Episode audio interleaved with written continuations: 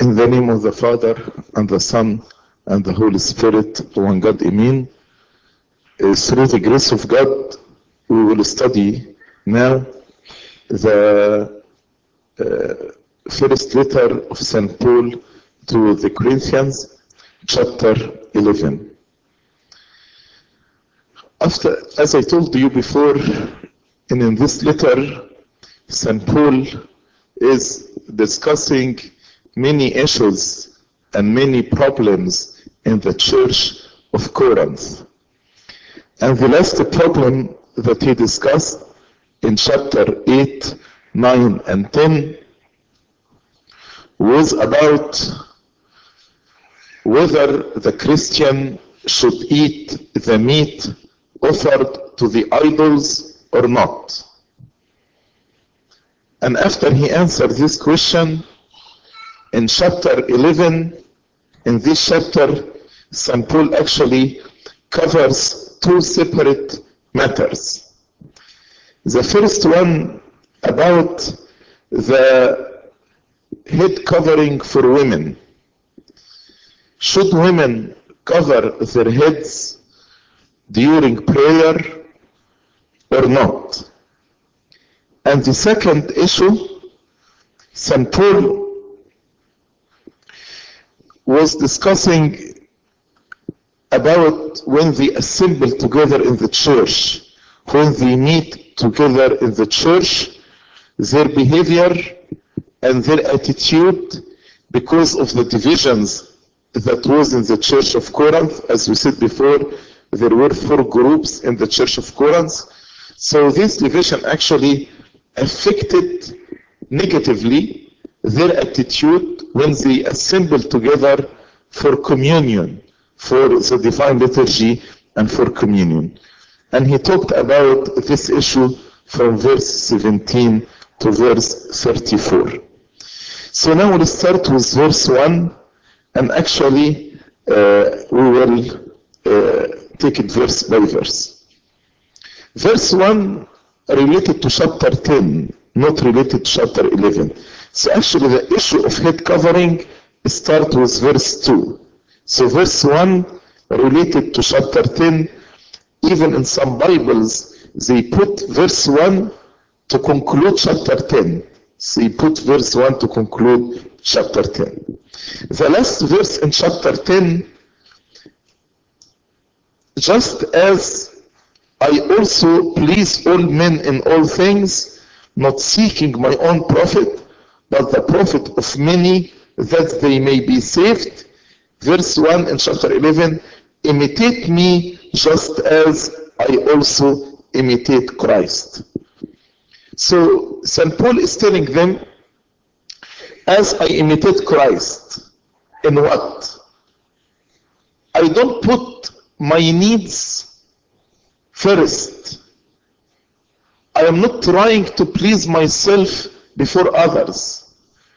But actually, I am concerned about the salvation of others. And I put their needs before me. Like Christ, He put our salvation first. That's why He died on the cross. That's why He accepted to shed His blood for us. So St. Paul followed the steps of our Lord Jesus Christ. And he is asking us to put the needs of other before our own needs for their salvation. To please others to be saved before our own rights and our own needs. So they should not seek to please themselves, but to act now to save others and to follow the example of St. Paul. And this is a very important point to all the clergy and all the servants, how they should set a good example before their flock. Because I cannot preach you to love one another and put others before yourself, while me myself am not doing this. So St. Paul imitated Christ. Now he's encouraging his people to imitate him and to follow his example. Verse 2. Now I praise you brethren, that you remember me in all things and keep the traditions just as I delivered them to you. St. Paul is preparing them because he is going to criticize them. So before criticizing them, he wanted to let them know that he is aware of the positive things that they are doing. So although there are many negatives in the church of Corinth, but there are also positive things. And actually, he is uh, praising them for uh, the positive things. What are the positive things? He mentioned that they keep the traditions just as St. Paul delivered them to uh, the Corinthians. So he told them, I know in many, many traditions, in many regulations, in many ordinances, you are putting me, you are rem- remembering me. And you say, St. Paul told us to do it this way, and you follow my teaching and uh, the ordinances that I said to you. And this is very important for the flock to follow the rules and the regulation of their shepherd. When the shepherd actually set rules to help the, the flock in their salvation, then actually we need to obey these rules, these regulations, not only in his presence, but rather in his absence more. Many times we follow the rules only in the presence of the shepherd, but in his absence we don't. But actually that the real obedience is to follow the rules and regulations in the absence more than in the presence. Verse 3. But I want you to know that the head of every man is Christ, the head of woman is man, and the head of Christ is God. St. Paul now is speaking to them about the issue of covering the heads of the woman in the church.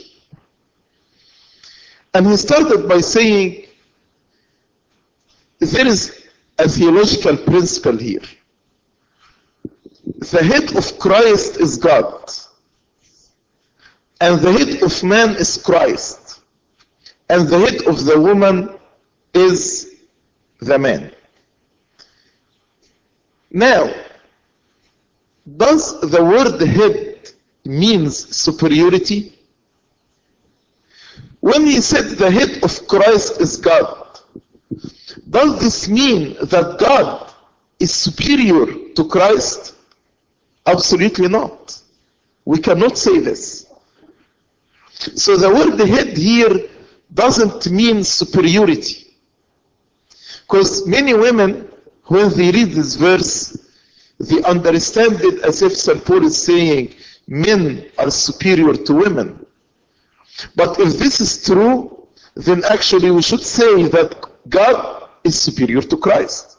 Because he said the head of Christ is God. But this is the heresy of Arius, who said that God is superior to Christ. But we Christian believe that the Son and the Father are one. There is no superiority in the Holy Trinity. The Father and the Son are one. Then we should understand what the word head means. The word head, arch, archi in Greek, means the origin, the source. The Son is begotten from the Father, not the Father from the Son, as we say in the Creed, begotten from the Father before all ages, light of light, true God of true God. So, because the Son is born from the Father, not the opposite, not the Father is born from the Son. That's why we say that the head of Christ is God. Because the Son came from God, not the opposite. Of course, we know that there is no difference in time between the Son and the Father. Yes, the Son is begotten from the Father, but there is no difference in time between the Father and the Son. There was no time in which the Father exists and the Son did not exist. Then, God created Adam by the Son. As St. Paul said in Hebrews chapter 1, by whom he created the worlds. And in the divine liturgy we say, by whom he created everything, heaven and earth, and everything therein. So, the Son, Adam was created by the Son. That's why Adam is created by the Son, so the head of Adam is Christ. Because Adam came by Christ. Adam was created by the Son. Then he said, and the head of the woman is the man. Why? Because Eve was created from Adam. God took a rib from Adam and made her a woman. Woman, woman means taken from man. The word woman means taken from man. So, as the Son is born from the Father, so we said the head of Christ is God. So the woman is taken from Adam. So the head of the woman is the man. St. John Chrysostom said, Jesus therefore must be of the same essence as God. For since the man is the head of the woman, and since the head is of the same essence as the body, and God is the head of the Son, it follows that the Son is of the same essence as the Father. St. John Chrysostom said, the head and the body are the same essence. So if the head of the woman is the man, and the woman and man are the same essence, human being, there is equality here, then actually we can say that the Son and the Father are one. Because if the, the Father is the head of the Son, then the head and the body are one. So they are the same essence. The same essence.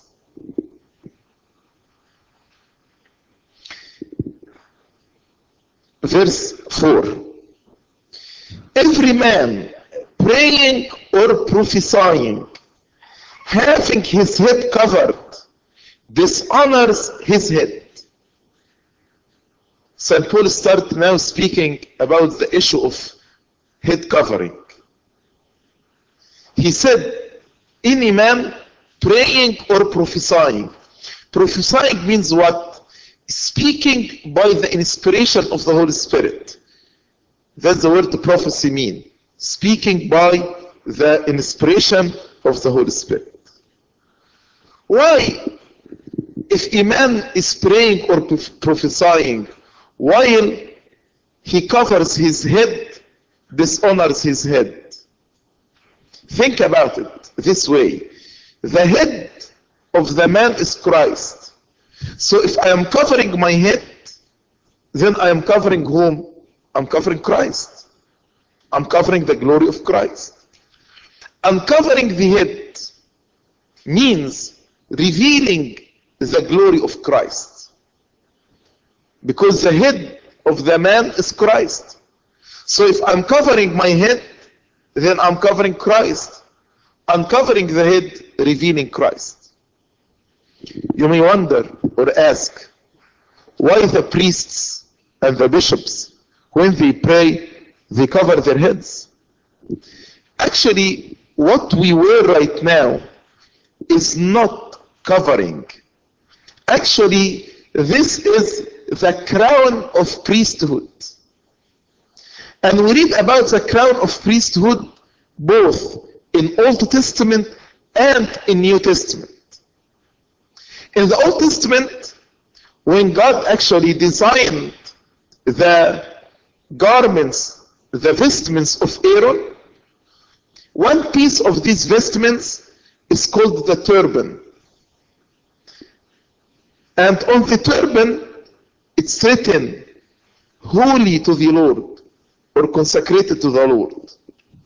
And this was like the crown of priesthood. We read about the crown of priesthood also in the book of Revelation. Around the throne of God, 24 priests with 24 crowns on their heads. So this is not the covering that St. Paul is referring to. This is the crown of priesthood. But in the presence of God, you know, usually like when we read the, the, the, the gospel or uh, in the divine liturgy after the change of the elements from the bread and wine into the body and blood, actually the patriarch or the bishop remove the crown, remove the crown. As in, in the Old Testament, uh, in the book of Revelation, the 24 priests, they took off their crowns and knelt before God. And when you read actually in the book of the divine liturgy, the first statement in the book of the divine liturgy, the priest uncover his head and say. So uncovering the head means revealing the glory of Christ. Revealing because the head of the man is Christ. So why we dishonor our head? Number one, if the man covers his head as if he is covering the glory of Christ. So as if he is dishonoring his head, dishonoring Christ. Number two, covering the head in general is a sign of subjection.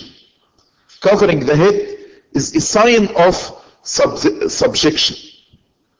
So, uh, if a man covers his head as if he is giving up his role and his authority that God gave him and appointed him as the head of creation. That's why he dishonors his head. Instead, being the head of creation and following the regulation of God, who appointed the man and gave him authority over the creation, now the man covers his head and he is uh, submitted to somebody else.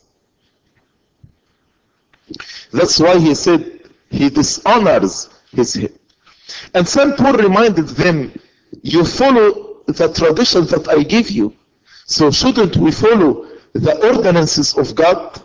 If God appointed the man to be the head of the creation, then the man should actually take this responsibility and uh, be the head of the creation. Verse 5. But every woman who prays or prophesies with her head uncovered dishonors her head. For that is one and the same as if her head were shaved. St. Paul is saying here, but if a woman prays or prophesies while her head is uncovered, she dishonors her head. And actually, she and the shift are the same. She and the woman who shaved her head are the same. Why? The head of the woman is the man. So, in prayer, in presence of God, she should cover her head as a sign to cover the glory of humanity. Because the head here represents the man, humanity. So when actually she covers her head, this is covering the glory of humanity in the presence of God. So in the presence of God, the man uncover his head, revealing the glory of Christ, because the head of man is Christ, and the woman cover her head also as a sign of all the glory of humanity in the presence of God is hidden, is covered, not revealed. But if she uncovers her head in the presence of God, as if the humanity bragging in the presence of God, and they want their glory to appear in the presence of God, as if they put their glory and their honor more than the glory of God. That's why he said, if a woman prays while she uncovers her head, then actually she dishonors her head. Also, as I told you, covering is a sign of subjection, submission. And God ordered in His ordinances that women to submit in love to the man. That is the ordinances of God. To submit in love. Submission here, it is submission in the function, not inferiority. I usually give this example. God in our body assigned the brain to regulate the movement of the body and assigned the heart to nurture all the other organs in the body. We cannot say which is important because both the brain and the heart are equally important for the life of any person. But the heart should submit to the regulation of the brain. If the heart does not submit to the regulation of the brain, the person will suffer from arrhythmia and he may actually risk the danger of death.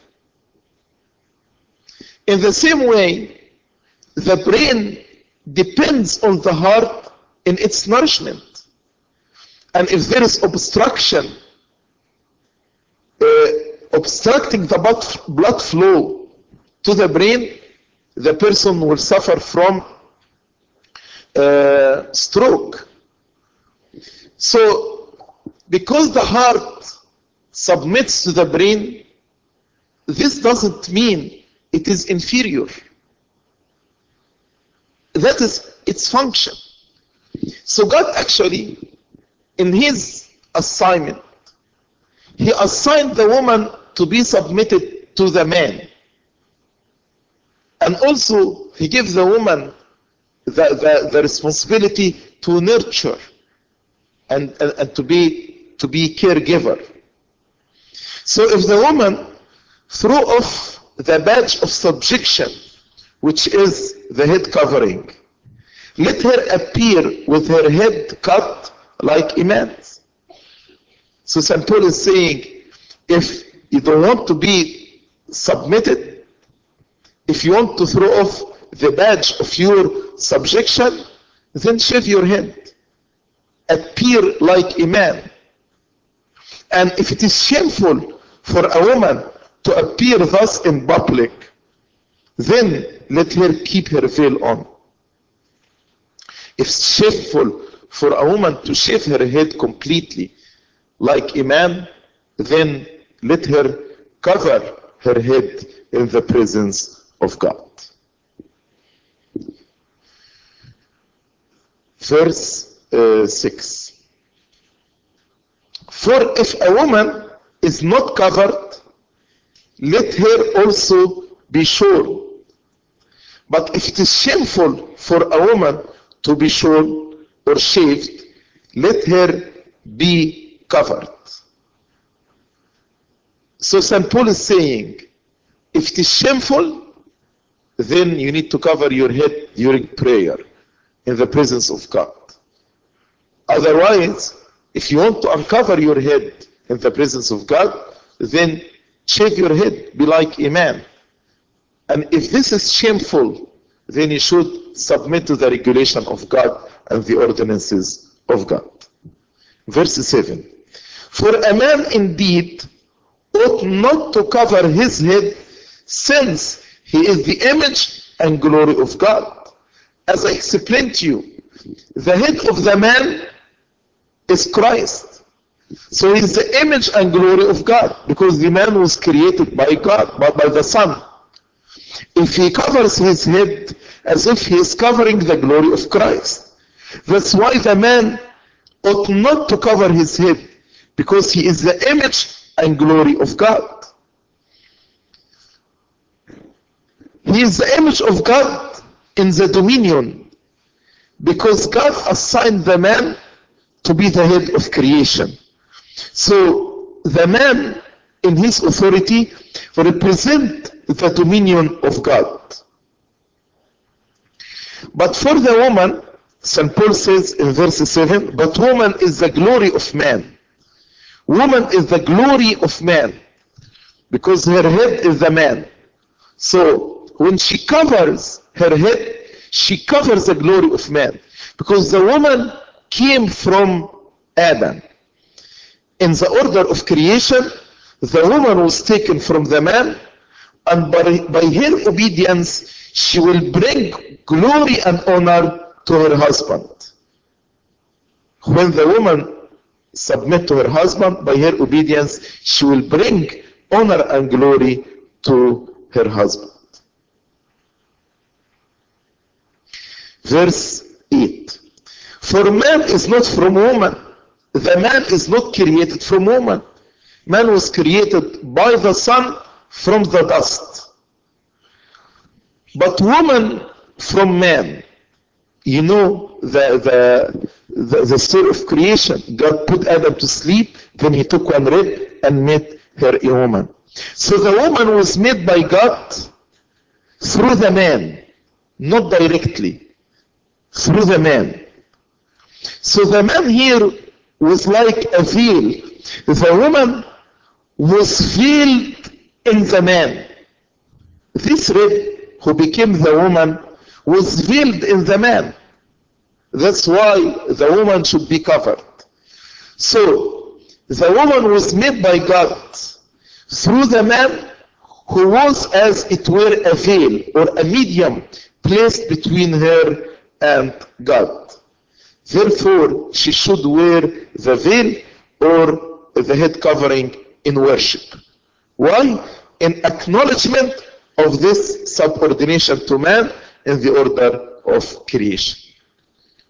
So every time the woman covers her head in prayer and in worship, she symbolizes two things. Number one, the glory of humanity is covered in presence of God.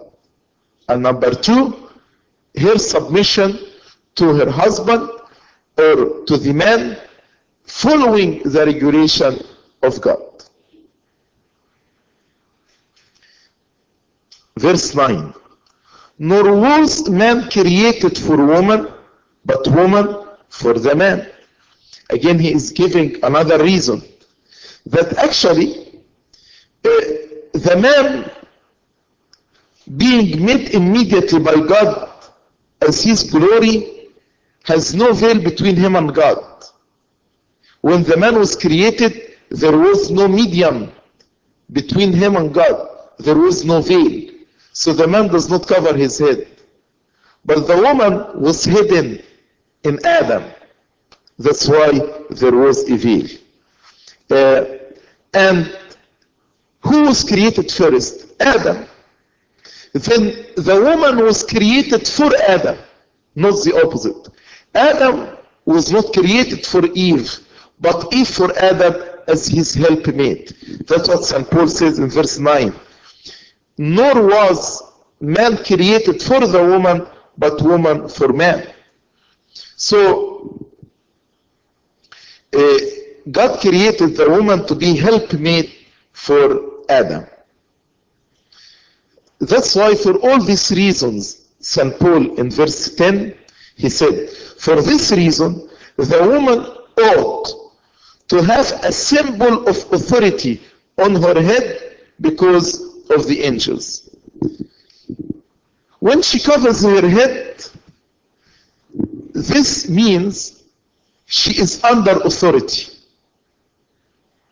She submits to the authority of God. What does it mean because of the angels? The angels also are under the authority. And as we read in Isaiah chapter 6, the angel cover their head with their wings. They have six wings. By two wings, they cover their heads. So the angels follow the, or, the ordination of God and the regulation of God.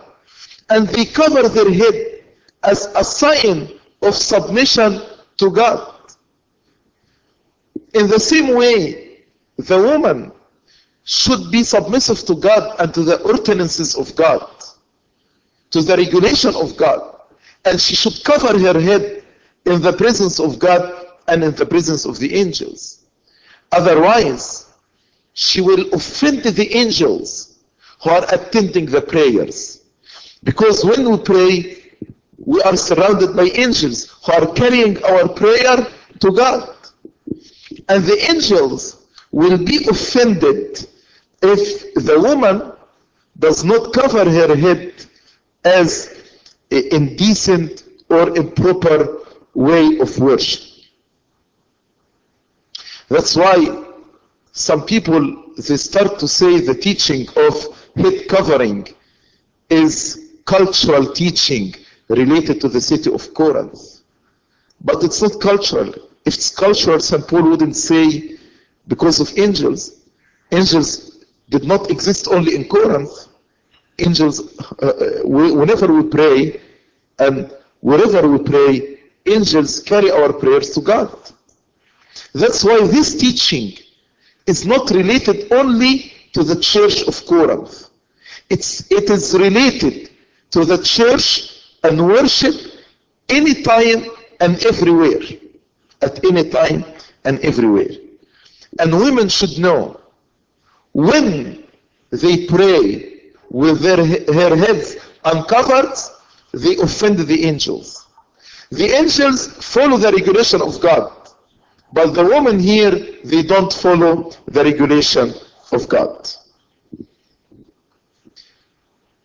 Lest anybody understand the teaching of St. Paul as if he is saying there is no equality between men and women. That's why he emphasizing again in verse 11 that although the woman was instructed to be submissive to the man, but this doesn't mean that the man is superior. Because the relationship, the relationship between men and women, we call it interdependency. The women are dependent on men and men are also dependent on women. Think about the heart and the brain again. Yes, the heart should submit to the brain. And the brain is nourished by the heart. So the submission of the heart to the brain doesn't mean that the brain does not depend on the heart. Actually, the brain depends on the heart in its nourishment. And if the heart does not nourish the brain, the brain will not function properly. That's why in verse 11, St. Paul said, Nevertheless, neither is man independent of woman, nor woman independent of man in the Lord. In the Lord mean in God's regulation, in God's ordinances. He created us to be interdependent.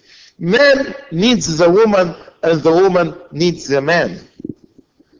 God assigns certain responsibility to the woman and certain responsibility to the man. And the woman needs the man and the man needs the woman. As Adam needed Eve.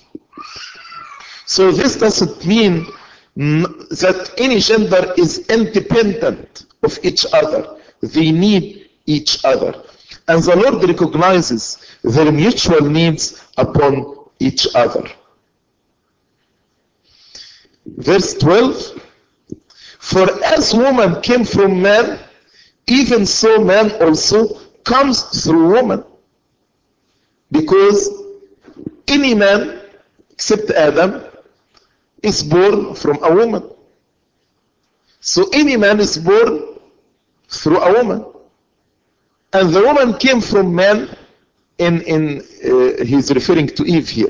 So as the woman was created for man and was taken from the man, but every man except Adam is born of woman.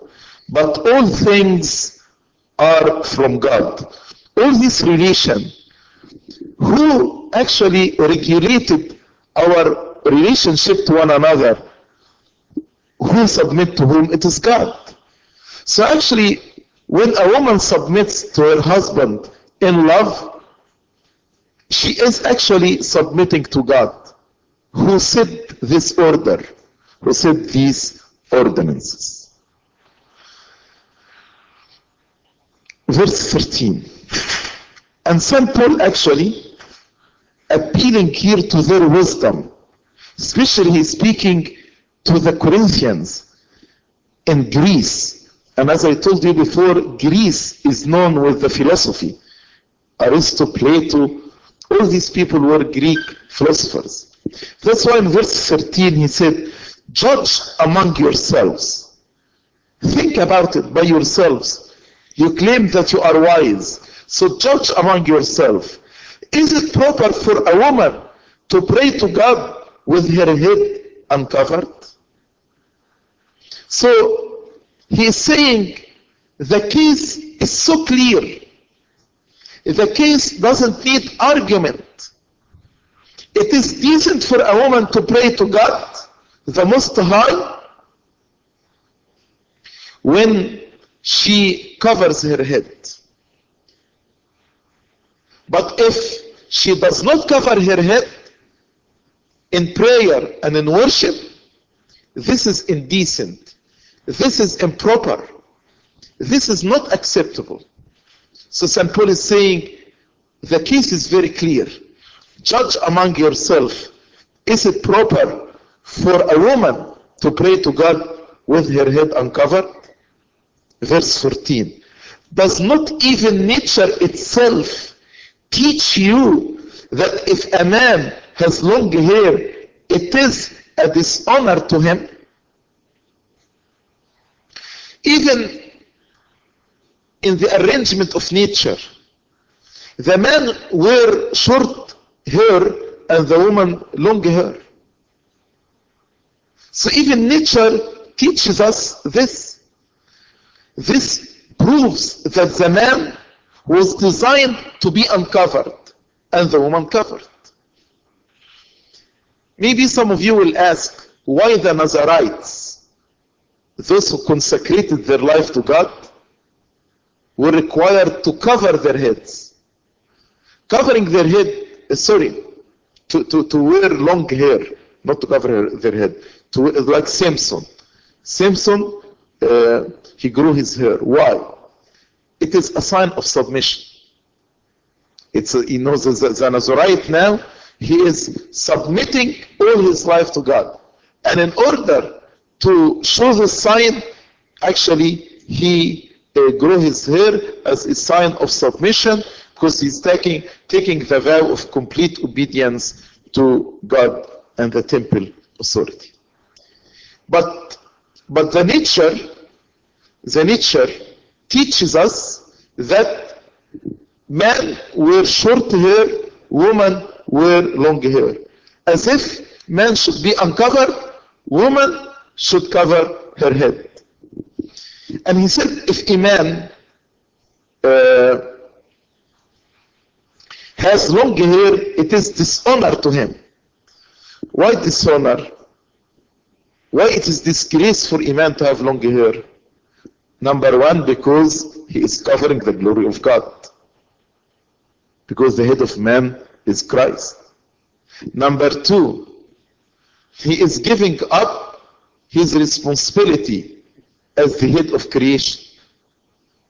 Number three, he is look feminine, like females. When he grows his hair, when he have long hair. So he's giving up his manhood. Now he looks like a woman. For all these reasons, actually, it is disgrace for him to uh, wear long hair. And I see some people, Satan sometimes deceive us and try to convince young men to grow their hair and to have long hair. And they say maybe we can uh, donate this hair. But actually, you cannot, it's ought to obey God more than men.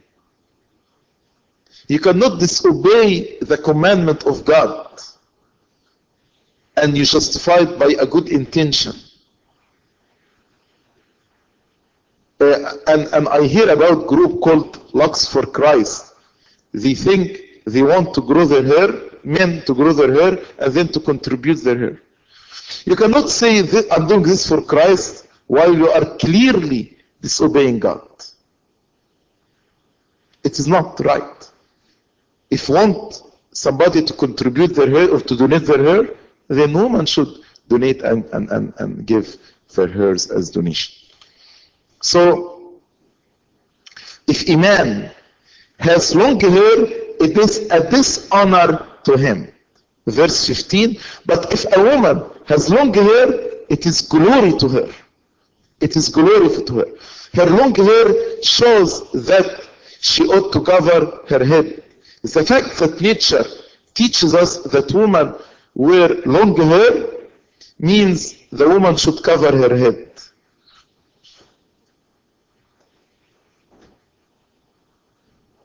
And it is glory to her. Why it is glory to her? Why the long hair is glory to her? Because now she is submissive to God, to the regulation of God. She covers the glory of humanity in order to reveal the glory of Christ. Means also she is decent and walking properly according to the regulation of God in being submissive to her husband. For her hair is given to her for a covering. God gave long hair to women because God wants women to cover their heads. So the nature teaches us that women should cover their head in prayer. Uh, verse 16. But if anyone seems to be contentious, we have no such custom, nor do the churches of God.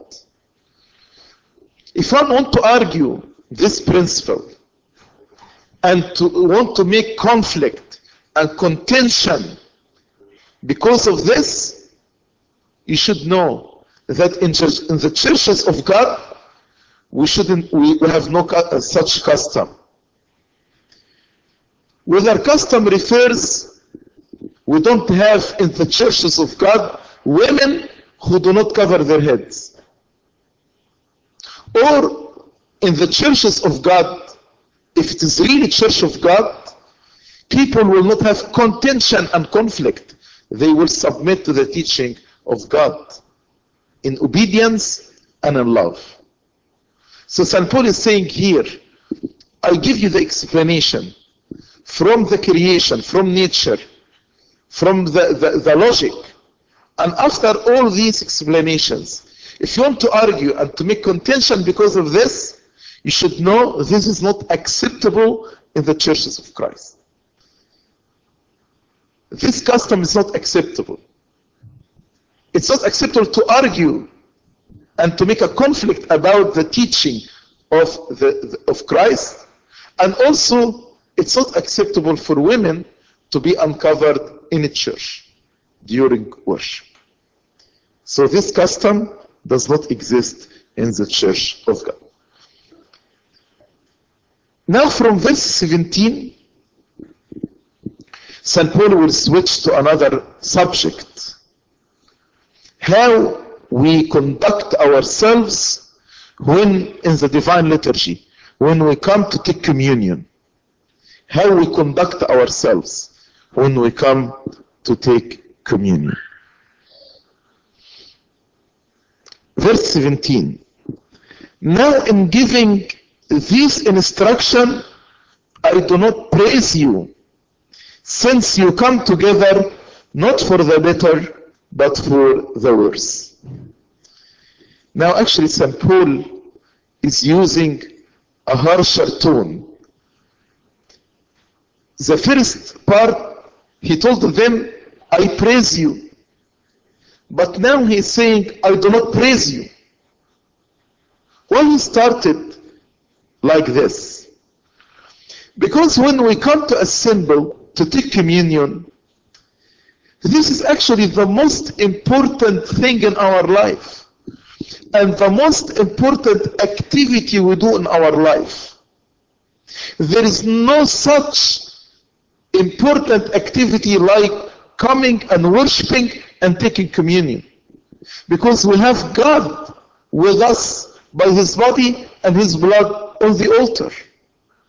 Can you tell me about any activity more than this, more important than this? Nothing. That's why if you come to worship and to take communion while you behave improperly, then St. Paul said, I will not praise you. Because when you come together, you don't come for better, but you come for worse. Your behavior is very, very unacceptable, It's bad. So I will not praise you.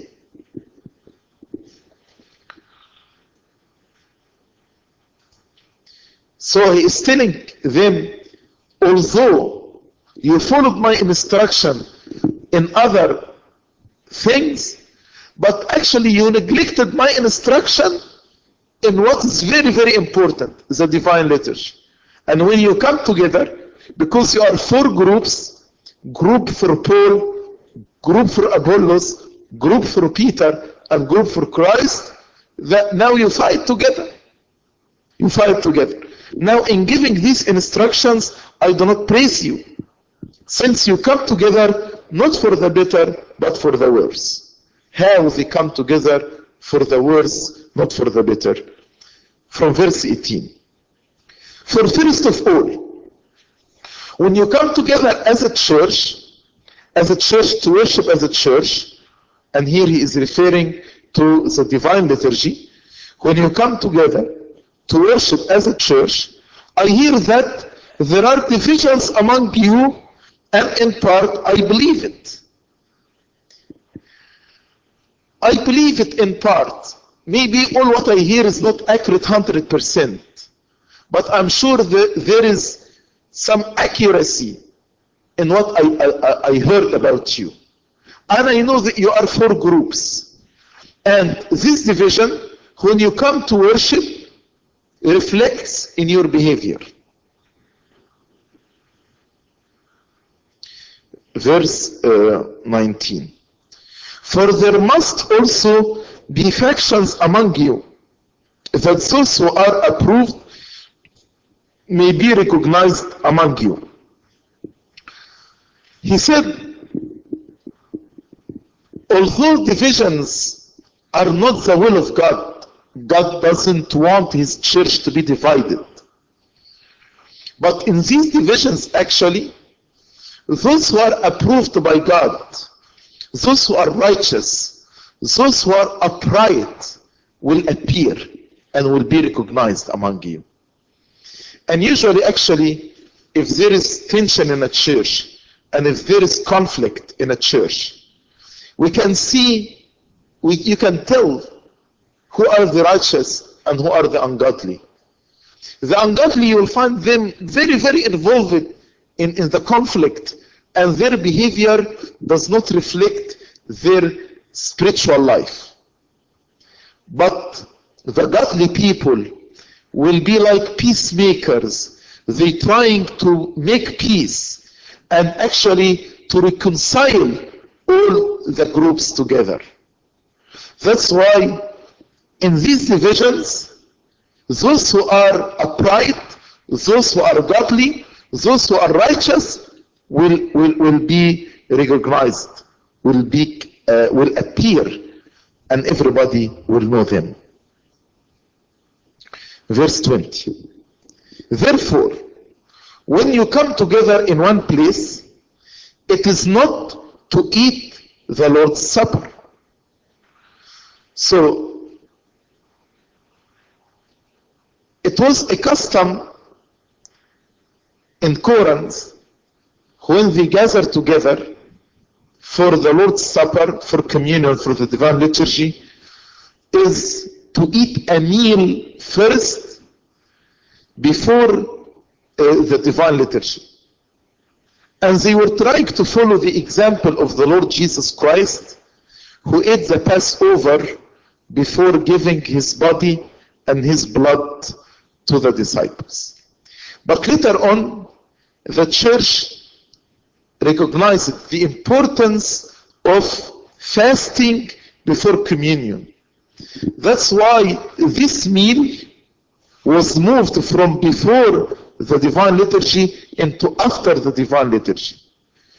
And it is called the love feast. And actually we use the same word until now, agape. Agape means love. It is love meal or love feast. And this meal is moved after the divine liturgy because it's very, very important to fast, to prepare yourself for the divine liturgy. But at this meal, each group sit together and eat when their food was ready without waiting for the other group.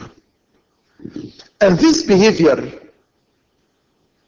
did not reflect that they are coming for the Lord's Supper. Why? Because in the divine liturgy, there is no groups. It's one body and one cup to, to symbolize our unity. All of us are one body in Christ. So, is it proper to say in communion we are one? And then in the agape, even it's called agape, love, then we are groups, and this group doesn't want to eat with this group, and this group doesn't want to eat this group, and there is all this conflict between these groups. That's why St. Paul told them. Therefore, when you come together in one place, it is not to eat the Lord's Supper. Don't deceive yourselves and say you are coming to eat the Lord's Supper. Because the Lord's Supper means oneness. But if you are divided, then don't tell me you are coming to eat the Lord's Supper. Because you don't understand what the Lord's Supper is. The Lord's Supper is one body. The Lord's Supper means unity, not division. So don't deceive yourself. Verse 21. For in eating, each one takes his own supper ahead of others. And one is hungry and another is drunk. So he's saying, when you eat, each group eat when they are ready. They don't wait for the other. So you can see clearly the division. This group ate, when he said drunk, means they were full. They ate and they are full as if they are drunk. And this group is still hungry, they didn't eat. So, where is the unity here? Where is the unity here?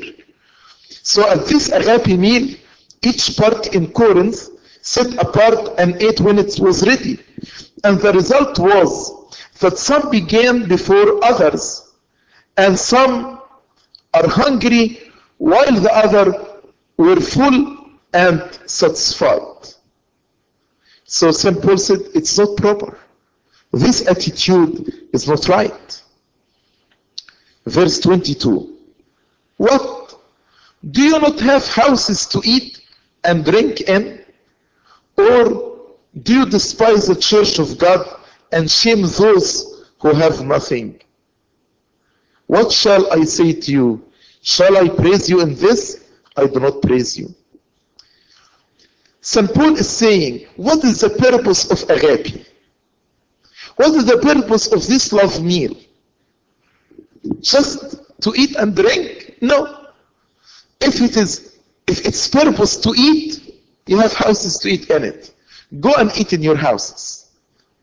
It's not the purpose. It's called agape, it's called love meal. To bring unity. To eat together in one heart. So, the focus here is, is, is shifted.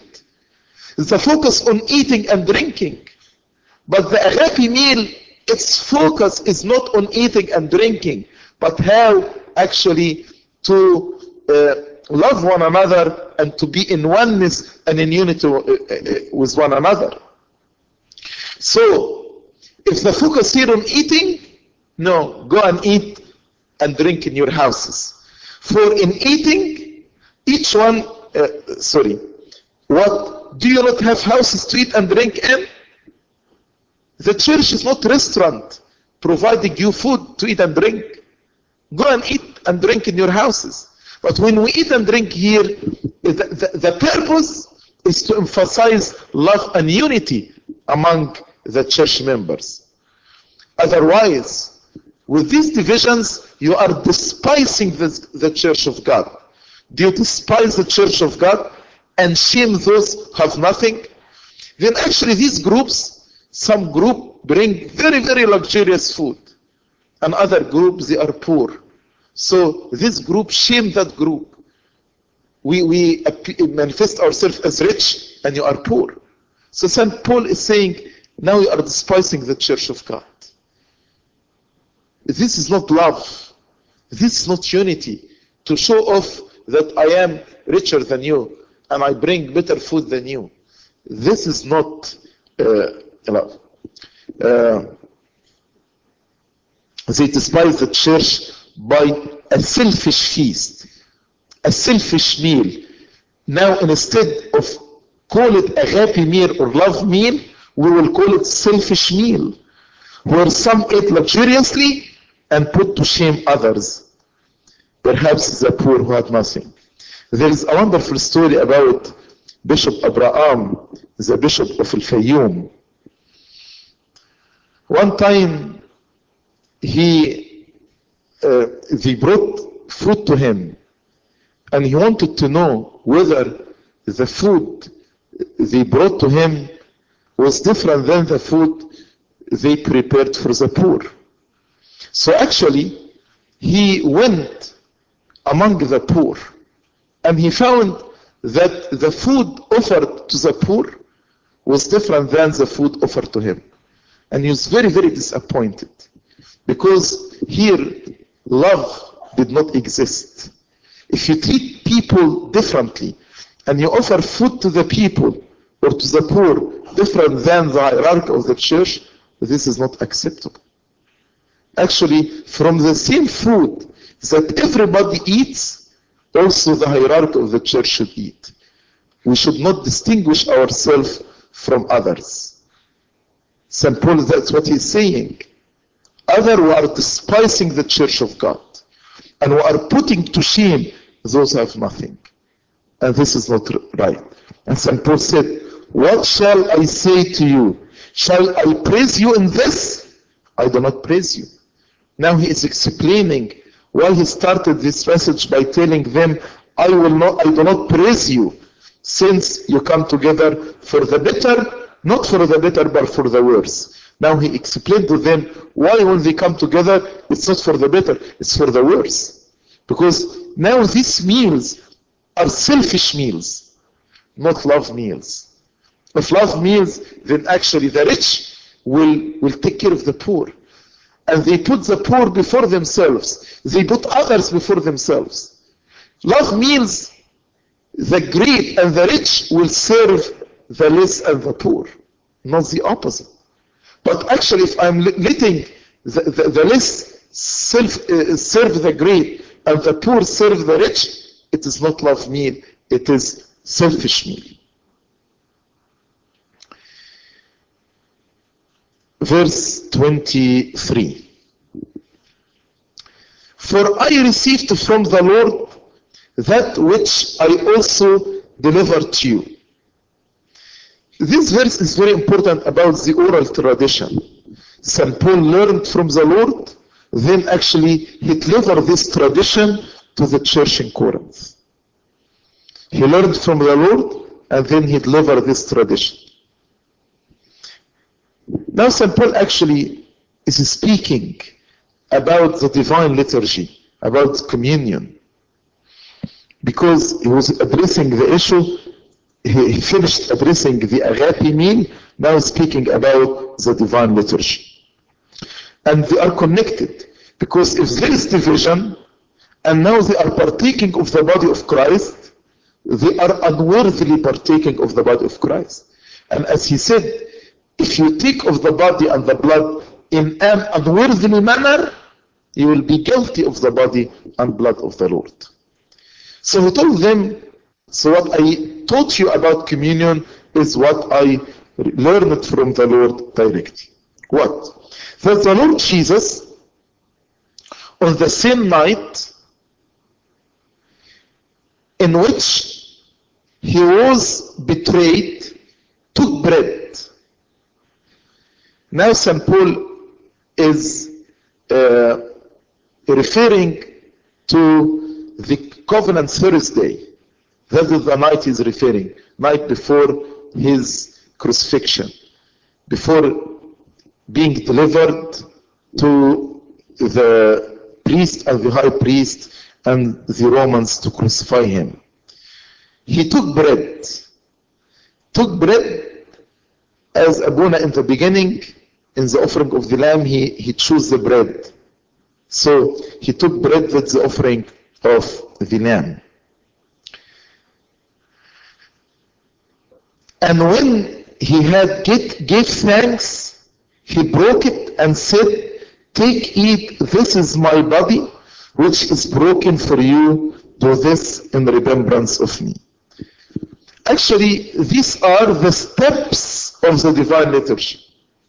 He took bread, that is the offering of the lamb. When Abuna takes the bread. The second step, give thanks. After the offering of the lamb, we find thanksgiving prayer. So we are following the same steps. Number three, he broke it. That's a fraction. When Abuna breaks the bread. Said, take, eat. That's communion. When Abuna gives the communion. This is my body which is broken for you. Do this in remembrance of me. Because he said, do this in remembrance of me. That's why we have divine liturgy every day. So St. Paul is saying, this secret event, the divine liturgy, is totally inconsistent with your division, with the contention, with the strife, with your disorder. The Lord said, This is my body which is broken. What does it mean broken here? Because we know that actually his bones were not broken. Why the Lord said, Take, eat, this is my body which is broken. Although his legs were not broken, also his bones were not broken, like the sieves, but his body was severely tormented, torn, and bruised. So broken here symbolizes the uh, torture, the bruises, the, the bleeding from his body. And actually when they scourged the Lord, his body was torn into pieces. So as if his body was broken into pieces by the, the whips when they, they scourged him. That's why he said, this is my body which is broken. And because the Lord said, this is my body, then it is the real body of Christ. It is the real body of Christ. It's not a symbol. It's not a memorial. The Lord said, This is my body. And the word, when He said, Do this in remembrance of me, in remembrance means to live, relive the same event, and to remember His salvation, like the Passover lamb. When in the Passover feast, they remember the delivery from the land of Egypt. So every time we eat from his body and drink from his blood, we remember how God delivered from the bondage of Satan and from death. Verse 25 In the same manner, he also took the cup after supper. Supper means the Passover meal after supper. Saying, This cup is the new covenant in my blood. Uh, the new covenant covenant refers to the relationship between God and us. The old covenant was based on the human efforts. The new covenant was based on the grace of God. And both covenants were established by blood. Moses sprinkled the blood of the animals and told them, This is the blood of the covenant. But the new covenant established by the blood of Jesus Christ Himself. This is my blood of the new covenant. This cup is the new covenant in my blood. This do as often as you drink it in remembrance of me. This do as often as you drink it in remembrance of me. As often because some churches, some denominations say we do it once a year. But the Lord said no. Don't do it once a year. As often as you do, do it in remembrance. That's why in, in the church does the divine liturgy daily, on a daily basis. Not once a year or twice a year. And again, the Lord said, This is my blood. So it is real blood and real body. As in John chapter 6, the Lord said, My body is food indeed, and my blood is drink indeed. Verse 26 For as often as you eat this bread and drink this cup, you proclaim the Lord's death till he comes. So there are two main facts we remember every time we take communion. We remember his death for our salvation and his second coming, his second advent. He will come in the clouds to take us with him. So, number one, his death, salvation from the bondage of sin and the bondage of enemy. And number two, second coming, it is our ultimate salvation when we inherit the kingdom of God and we live with him uh, eternally in the kingdom of God. And we need to observe this until his second coming, till he comes, till he comes. And so the word here, as often as, and the word till he comes, as often means do it frequently. That's why we do it daily. And until when? Until he comes. Now St. Paul spoke about the secretness of the divine liturgy. He will connect between their attitude and their conduct during the agape meal and between taking communion. To say, now, if you are divided into groups and you want to take communion, communion means unity, oneness. But if you are divided into groups, then this is inconsistent. Then you are taking the body of the Lord unworthily.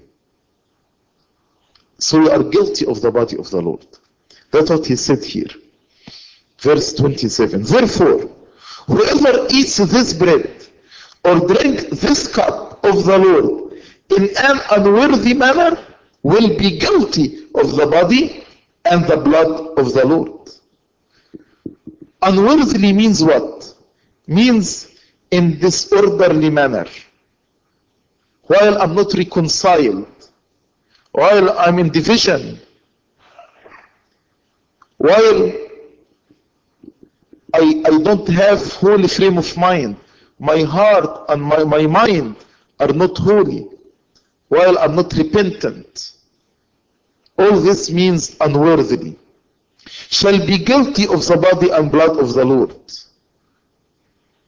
If the body and the blood here is just a symbol, not real body and real blood, when St. Paul said, will be guilty of the body and, and blood. Which means instead of taking blessing, Actually, he's taking a curse. As St. Paul will say in, eh, in, the, in the following verse, that's why many among you are sick and ill and many die and weak. Because you are guilty. You are taking communion unworthily. That's why in verse 25, but let a man examine himself, examine himself and offer repentance that's why the church teaches us to confess before taking communion. Confession is examining oneself. It's important to examine oneself and confess before taking communion. That's why the Lord washed the feet of the disciples before giving them his body. Washing the feet symbolizes washing the dirt in our life, washing the sins in our life before taking communion. Let the man examine himself and so let him eat of the bread and drink of the cup. Examine, are you reconciled? Are you reconciled?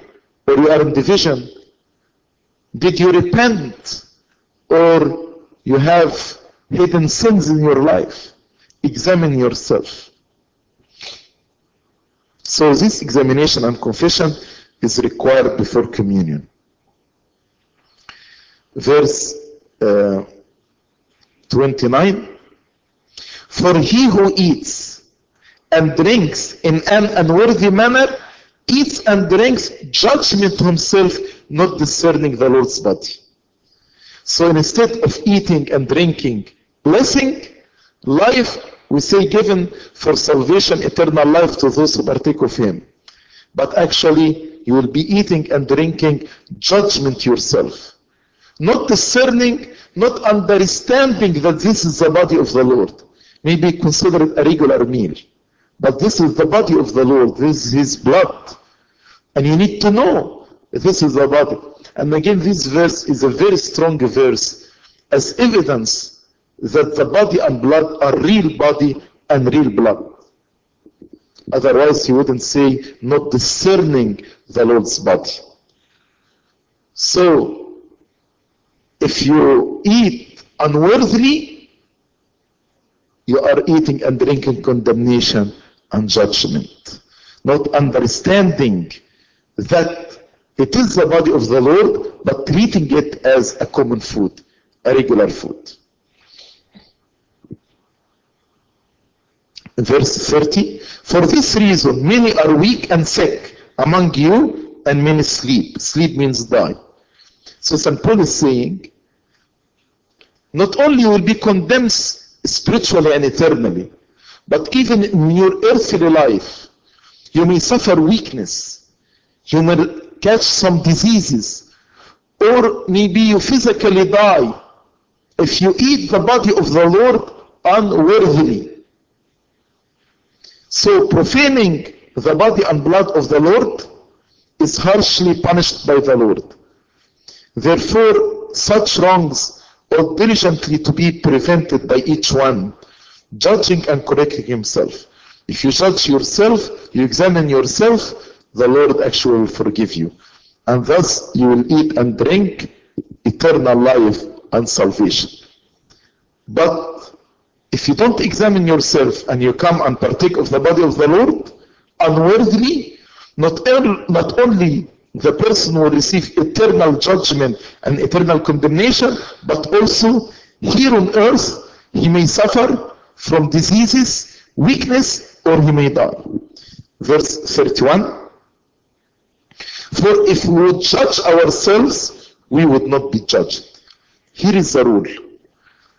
When you judge yourself in, in confession, in confession you go and you say to Abuna, I confess before the Lord that I am a sinner and I deserve the sentence of death.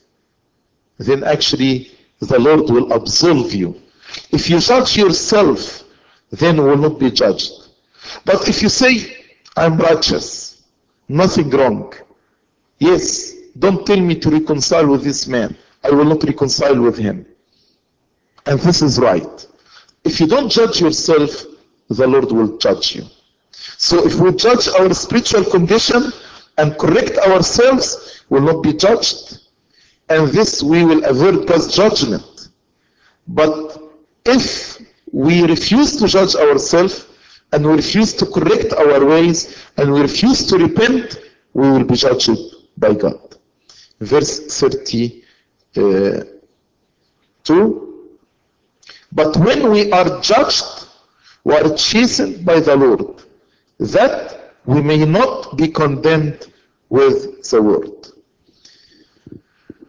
When we judge ourselves and maybe we receive some discipline, this discipline is healthy to help me to repent as the Lord disciplined David, as the Lord disciplined Samson. This discipline helped them in their repentance.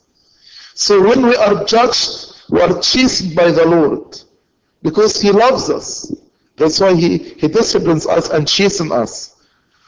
That in the last day of judgment will not be condemned with the world.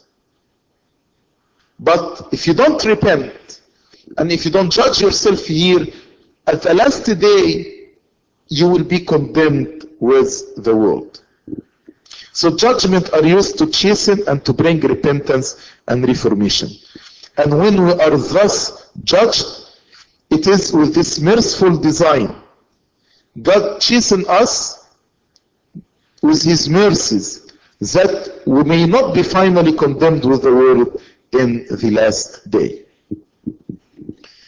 Verse 33. Therefore, my brethren, when you come together to eat, wait for one another.